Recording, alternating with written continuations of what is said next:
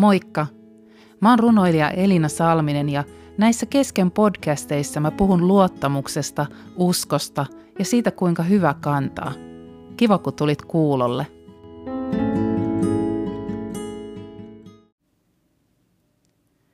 No niin, nyt ollaan vuodessa 2023 ja ensimmäisen Kesken podcastin äärellä.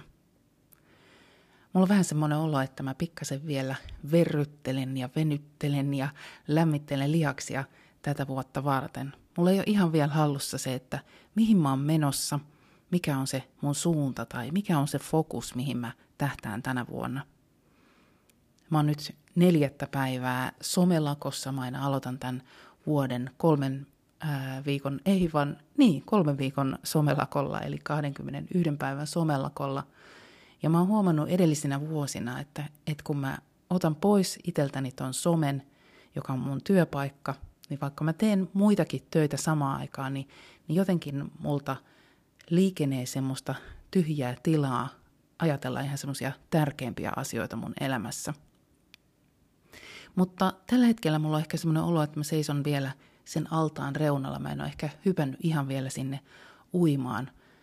Johtuen ehkä siitä, että on ollut aika paljon tämmöisiä säätöjä, pieniä osia, mitä on pitänyt siirrellä elämässä ja käännellä ja väännellä. Ja sen takia onkin hyvä lähteä liikkeelle kysymyksistä, joita te olette lähettänyt mulle. Nämä on aika isoja, mutta ei se mitään, nämä haastaa meitä hyvin ajattelemaan. Ja ensimmäinen kysymys olikin, että mikä kaikki on kesken? No, siihen olisi tietysti helppo vastata, että no kaikkihan on kesken. Oikeastaan mikä täällä on valmista ennen kuin me maataan siellä viime metreillä siellä omalla tontillamme maan alla. Ja, mutta tällä hetkellä mulla on oikeastaan 2 asiaa kesken. No ensinnäkin se, että meillä on eteinen ja meidän kotikin vähän myllerryksessä, nimittäin siellä on paljon muuttolaatikoita. Mun esikoistytär on tekemässä itse asiassa tänään vuokrasopimuksen ensimmäiseen asuntoonsa. Ja tässä viime päivinä on tullut roikuttua paljon torissa. Mä oon etsinyt mattoja ja lamppuja ja sohvia ja kaikkia semmoisia pikku tilpehörejä, mitä sinne uuteen omaan kotiin tarvitaan. Ja tosi paljonhan sinne tarvitaan kaikenlaista. Ja se, että mun ensimmäinen tyttäreni muuttaa, niin aiheuttaa tietysti myös semmoisia niin kuin aika syviäkin pohdintoja siitä, että nyt joku tietty elämänvaihe on loppumassa. Että mä oon ikään kuin saanut valmiiksi tämän yhden lapseni kotona asumisen kasvatusvaiheen ja nyt mun ihan niin kuin totaalisesti on päästettävä hänet lentoon ja omille siivilleen. Ja aika hassua tässä on vielä se, että sattumalti mun tytär muuttaa täsmälleen samaan taloon Helsingin keskustassa, mihin mä muutin silloin 25 vuotta sitten. Ihan sama rappu se ei ole, mutta täsmälleen sama talo ja saman pohjainen asunto. Eli aika lailla sellaiset ajatukset liittyy tällä hetkellä tähän omaan keskeneräisyyteen. Äitiys hän ei tietenkään lopu tähän, vaan jatkuu loppuelämän, mutta huomaan, että tähän liittyy paljon semmoisia pohdintoja, että mitä se tarkoittaa, että on aikuisen lapsen äiti. Eli se on hyvin vahvasti kesken.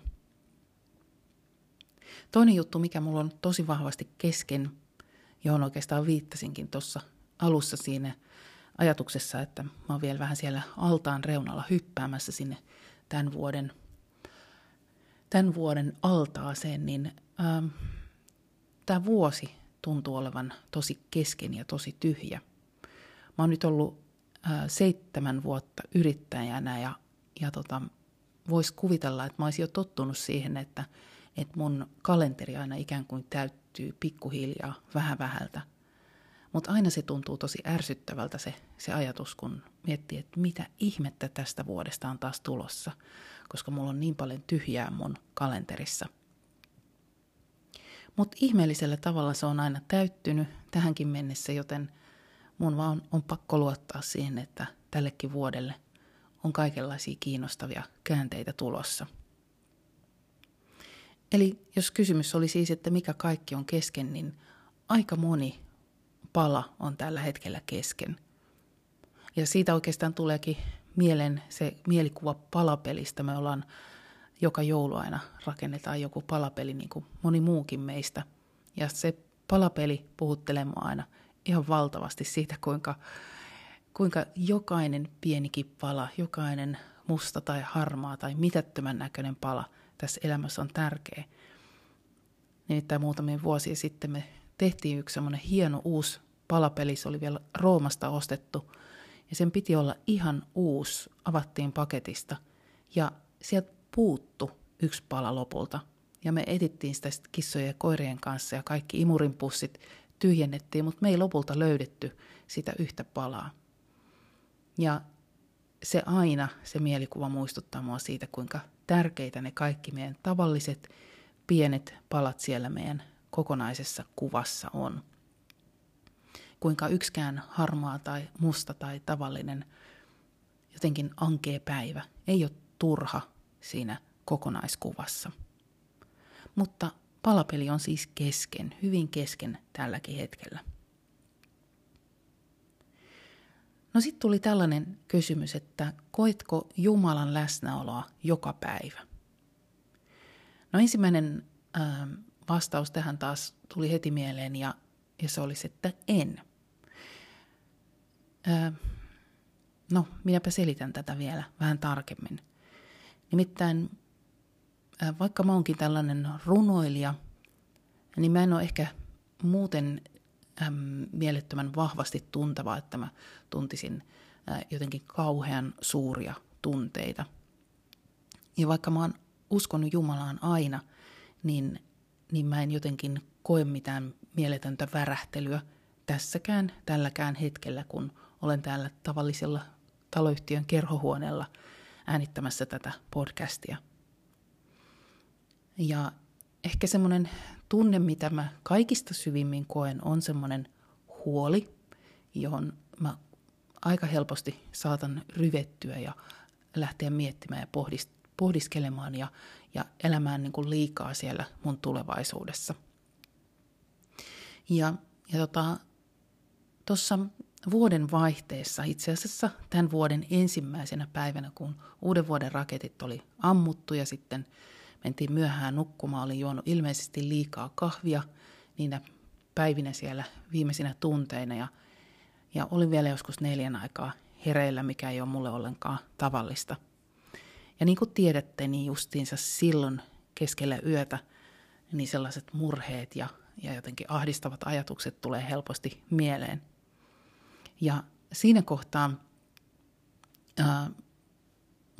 mä tosiaan kuljin ajatuksissani hirveästi eteenpäin tässä vuodessa, siinä mun tyhjässä kalenterissa ja niissä mun rahatilanteissa. Ja sitten mä mietin tietysti myös sitä mun tyttären muuttoa ja pääsin siihenkin, että mitenköhän se pärjää ja mitenköhän sen rahat riittää. Ja mä kääntyilin ja vääntyilin ja vaihdoin tyynyn puolta enkä saanut unta.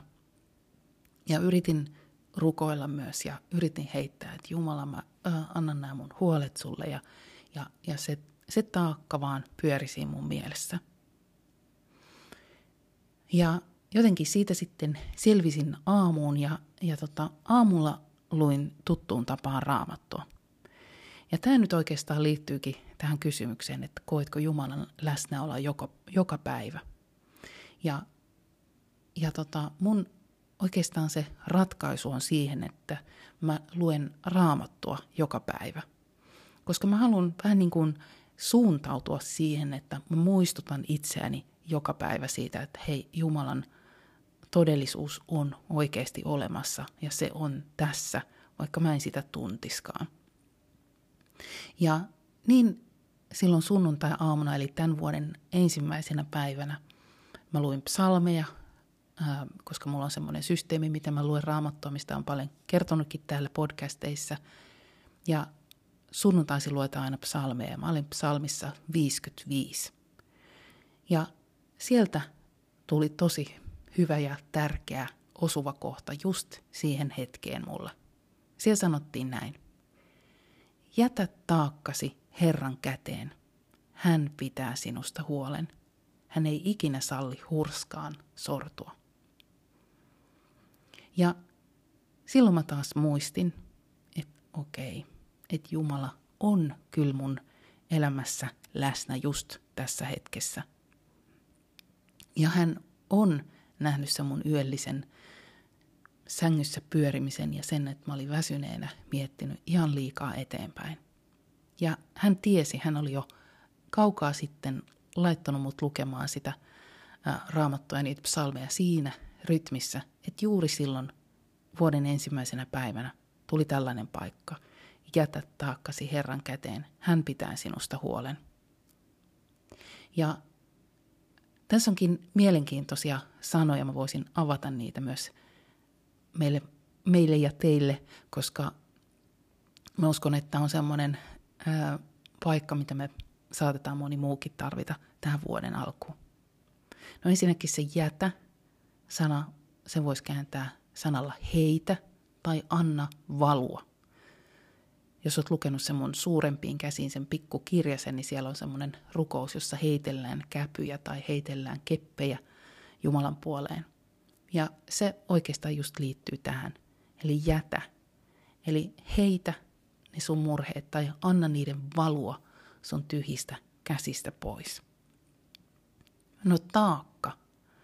Sen sanalla takaa löytyy sanat erä tai se, mikä on annettu. Eli jätä siis se erä tai se osuus tai se, mitä sulle on annettu tällä hetkellä. Ne ranskalaiset viivat, mitä sä pyörittelet päässä tai se, ehkä sulla on toisinpäin kuin mulla, että sulla on kauhean täysvuosi edessä ja sua ahdistaa se, miten sä selviät siitä. Niin jätä se Jumalan käteen. Hän pitää sinusta huolen. Sen takaa löytyy sanat, hän ylläpitää, hän tukee, hän ruokkii, hän mittaa, hän kestää, hän sisältää. Eli siis Jumala ylläpitää meidän elämää. Hän jopa ruokkii meitä. Hän tukee meidän elämää. Ja sitten siellä oli vielä toi, että hän ei ikinä salli hurskaan sortua. Tuosta sortua-sanasta mulla tulee aina mieleen se horjuva torni, se peli, missä kasataan se torni niistä palikoista ja aina sitten vedetään sieltä jotain niitä palikoita ja toivotaan, että omalla vuorolla se torni ei kaadu. Ja välillä tuntuu, että oma elämäkin on vähän semmoinen horjuva torni, että ei tältä tarvitsisi kuin yhden pienen palan, niin kuin pikkasen hipasta sitä, niin tämä koko kokonaisuus sortuisi. Mutta tämä paikka lupaa, että Jumala ei salli meidän sortua, eli pudota, luistaa, irrota, kaatua. Eli hän haluaa toisin kuin vetää sieltä sen ylimääräisen sortuvan yhden palasen, niin hän haluaa viedä ja työntää sinne semmoisen tukevan oman palasen, joka pitää sen meidän tornin kasassa. Eli siis jos kysymys oli, että koetko Jumalan läsnäoloa joka päivä, niin vastaus voisi olla se, että mä etsin Jumalan läsnäoloa joka päivä. Ja mä yritän suunnata omia ajatuksia siihen Jumalan läsnäoloon joka päivä. Ja mä muistutan itseäni Jumalan läsnäolosta joka päivä. Ja sen takia mulla on tosi paljon semmoisia konkreettisia pieniä juttuja, millä mä muistutan itseäni. Että Jumala on nytkin tässä kerhohuoneessa. Mä voin kuvitella, että Jumala itse istuu tuossa. Rupee liikuttaa ajatuskin. Istuu tuossa meidän kerhohuoneen ruskealla sohvalla. Ja no, mä just sanoin, että mä en hirveän vahvasti tunne, mutta nyt just tuntui siltä, että kyllä Jumala on läsnä siellä meidän elämässä joka päivä. Mutta meidän täytyy vaan muistuttaa itseämme siitä. Ja sen takia mä oon tosi riippuvainen Raamatusta ja mä oon tosi riippuvainen rukouksesta. Koska muuten mä unohdan sen, että Jumala on läsnä joka päivä. No sit siellä oli tämmönen aika konkreettinenkin kysymys, sekoilen täällä sanoissa, että miten rohkaista henkilöä, joka on pitkään paininut raha-asioiden kanssa. No mä uskon, että raha-asiat on semmoinen aika painava juttu, mikä on meidän monien mielessä, ehkä enemmän just nyt kuin mitä se on ollut aikaisemmin. Koska ensinnäkin niin siitä puhutaan jatkuvasti, se on koko ajan uutisissa, kuinka hinnat on noussut ja kyllä me varmaan jokainen huomataan se meidän omalla tilillä, että oho, että menipäs taas kauppaan ihan sairaasti rahaa. Ja tämä on tosi iso kysymys, eikä mulla oikeasti tähän ole mitään erityisen hienoa vastausta, koska mä oon itsekin yrittäjä ja mä painiskelen raha-asioiden kanssa ja mietin paljon niitä, miten selvitä. Varmaan joku semmoinen asiantuntija voisi antaa tähän jotain käytännön vinkkejäkin, että miten voisi omaa rahatilannetta parantaa tai voisiko ehkä hankkia jotain lisätyötä tai voisiko säästää jostain. Niin asioihin mä en osaa ottaa kantaa. Mutta ehkä mun vastaus liittyy tuohon edelliseen kysymykseen myös tässäkin. Et jätä ne taakat, anna niiden raha-asioidenkin valua sieltä omista käsistä pois. Ei sillä, etteikö omaa järkeä pitäisi käyttää tai niitä pitäisi miettiä tai pitäisi laskea rahoja, koska rahahan kuuluu meidän elämään. Mutta jossain kohtaa meillä on myös se hetki, että meidän täytyy vaan antaa niiden valua meidän omista käsistä pois, koska kaikkeen me ei kuitenkaan pystytä mitenkään vaikuttamaan. Me ei pystytä hallitsemaan täysin tätä elämää. Ja sen takia onkin ihan älyttömän hienoa, että voi laittaa ne omat taakat Jumalan suuriin käsiin. No sitten oli tällainen iso kysymys, että milloin koet merkityksellisyyttä työssäsi?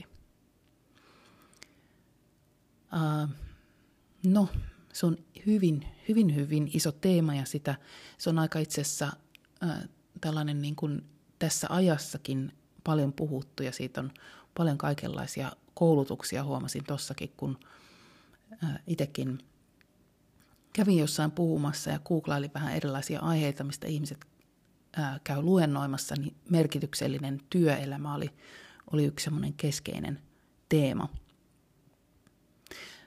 Mähän puhun aina keskeneräisyydestä, kun mä käyn missä tahansa puhumassa, niin jotenkin se keskeneräisyys siellä pyörii.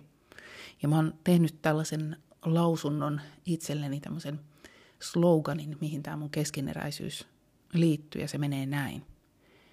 Keskeneräisyys on sitä, että löytää kohtansa alun ja lopun välistä, hyväksyy tämän hetken haasteinen ja on suostuvainen muutokseen. Eli siinä on kolme oikeastaan teemaa, että löytää sen oman kohdan, missä mä oon tällä hetkellä, alun ja lopun välissä, ja että mä myös hyväksyn ne haasteet, mitä mulla on tällä hetkellä. Ja toisaalta mä oon suostuvainen muutokseen, eli mä suostun siihen, että elämässä mennään aina eteenpäin, jätetään jotain taakse ja mennään eteenpäin. Mutta tässä viime syksynä mä lisäsin tähän pätkään vielä yhden lauseen, ja se meni näin. No mä luen sen alusta alkaen, niin saat kiinni. Eli keskeneräisyys on sitä, että löytää kohtaansa alun ja lopun välistä, hyväksyy tämän hetken haasteineen ja on suostuvainen muutokseen, jossa toisinaan joutuu kadottamaan merkityksellisyyden kokemuksen keksiäkseen sen jälleen uudestaan. Eli mä uskon, että merkityksellisyys on semmoinen asia, mitä ei voi niin kuin koko ajan pitää hallussaan. Se on ensinnäkin niin iso teema, että se vähän niin kuin jakaantuu. Se on jo niin pitkä suomen kielen sana, että se menee kirjain kerrallaan eri päivien päälle. Ja vasta kun me eletään joku jakso, niin me tajutaan, että vau, tossahan oli merkitys. Tossa mä koin merkitystä.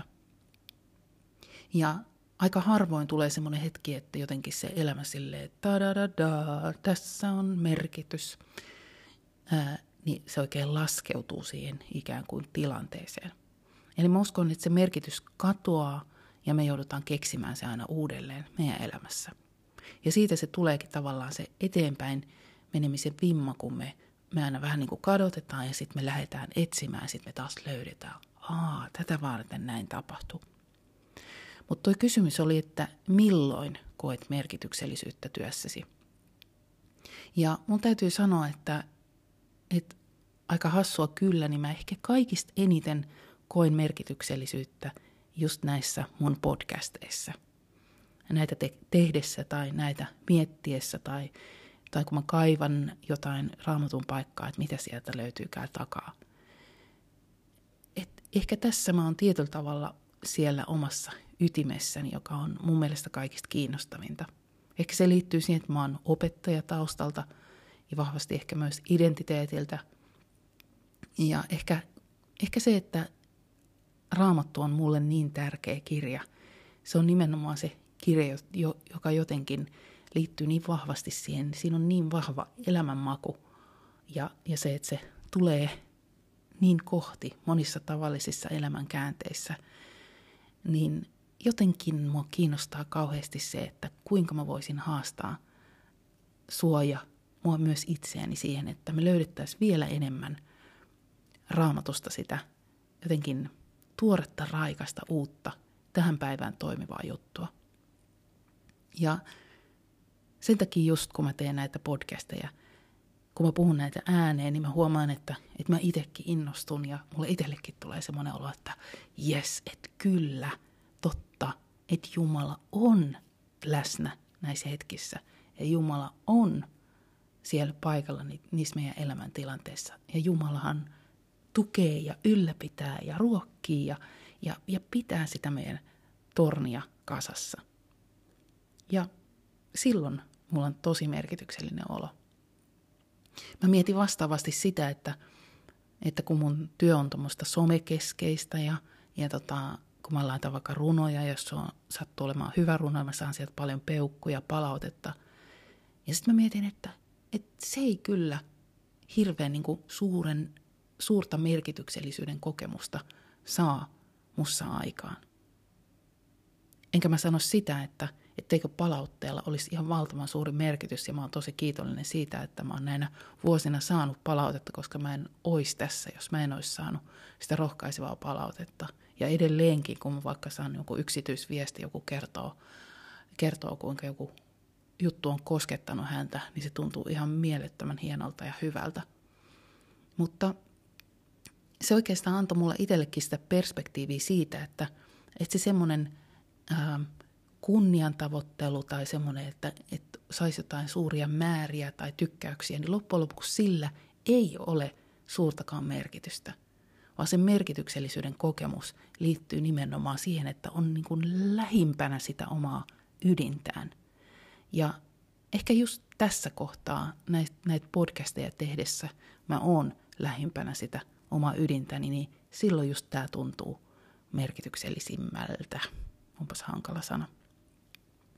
Mutta mä katsoin tietysti myös tätä sanaa merkityksellinen Raamatusta. No sieltä löytyy sanoja merkitys ja muuta, mutta ne liittyy vähän eri asiaan. Mutta sitten siellä oli tällainen sana kuin merkityksetön. Ja se liittyy Mooseksen viimeiseen loppupuheeseen, jota hän silloin ihan vanhana miehenä ennen kuin hän on siellä kuolemaisillaan ja antamassa sen oman johtajuustehtävänsä eteenpäin sille Joosualle, niin hän puhuu kansalle pitkän puheen 5. Mooseksen kirjassa. Ja siellä on luvussa 32 tämmöinen kohta, jossa hän sanoo, että tämä ei saa olla teille mikään tyhjä, merkityksetön sana. Se on teidän koko elämänne. Kun noudatatte tätä lakia, saatte aina asua siinä maassa, jonka nyt menette ottamaan haltuunne. Eli hän siis puhuu siitä Jumalan laista ja niistä ohjeista, joita Jumala oli antanut sille kansalle. Ja hän rohkaisee, että sen tulisi olla teidän koko elämä, jotta sitten kun te menette sinne ottamaan haltuun sitä teidän omaa elämää siellä luvatussa maassa, niin te pärjäisitte tosi hyvin. Ja mä ajattelin, että tämä on itse asiassa aika hienosti sanottu, vaikka tämä on ihan täysin eri konteksti ja tilanne, missä me nyt ollaan. Mutta tämä ei saa olla teille mikään tyhjä, merkityksetön, eli tyhjä, käyttämätön, arvoton sana. Ja me voidaan ajatella, että tämä liittyisi nimenomaan Raamattuun, Jumalan sanaan, eli siihen Jumalan niihin ohjeisiin, mitä hän antaa meille. Että sen tulisi olla meille myös meidän koko elämä, ettei se olisi käyttämätön, arvoton tai tyhjä meille. Ja kun me seurataan sitä Jumalan niitä ohjeita, no tietysti Vanha testamentti on sitten jo Uudessa testamentissa, kun Jeesus tuli, niin ne kaikki valtavan pitkät lait ja systeemit, mitä siellä oli, niin niitä meidän ei tarvitse todellakaan noudattaa. Mutta sitä, että me luetaan sitä Raamattua, me tutustutaan siihen, että mitä se pitää sisällään, niin se olisi meidän koko elämä. Ja tässä on lupaus, että kun noudatatte tätä lakia, saatte aina asua siinä maassa, jonka nyt menette ottamaan haltuunne.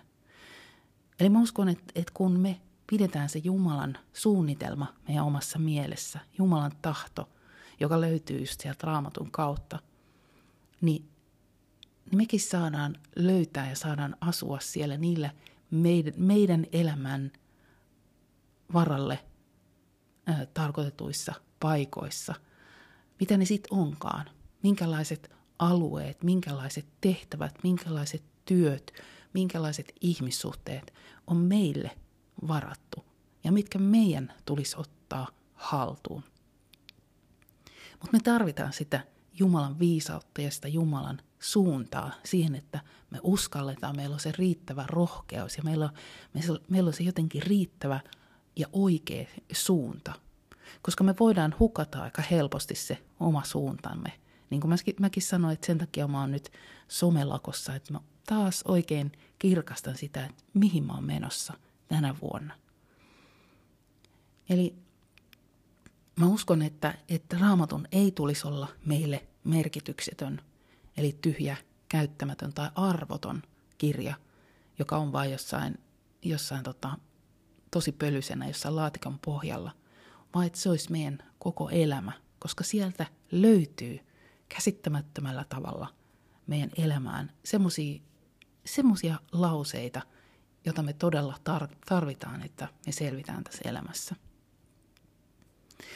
Ja kun mä tosiaan luin tuossa vuoden ensimmäisenä päivänä ton psalmin 55, jossa oli toi, että jätä taakkasi Herran käteen, hän pitää sinusta huolen, niin sitten mulle tuli mieleen myös Jeesuksen sanat, kun hän sanoo Matteuksen evankeliumissa, että minun ikeeni on hyvä kantaa, minun kuormani on kevyt.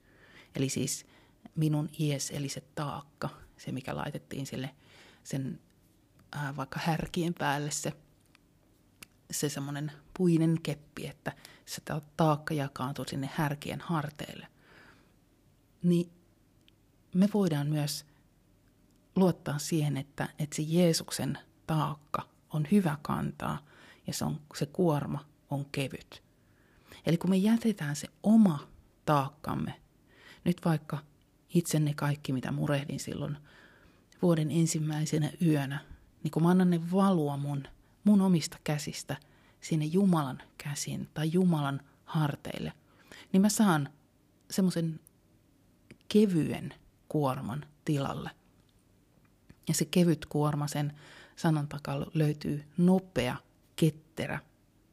Ja itse asiassa mä vähän ajattelin, mä en ole vielä ihan täysin valinnut, kun mä yleensä aina valitsin jonkun sanan vuodelle tai jonkun teeman vuodelle, niin mun ensimmäinen ajatus oli, että mä ottaisin sanan kevyt.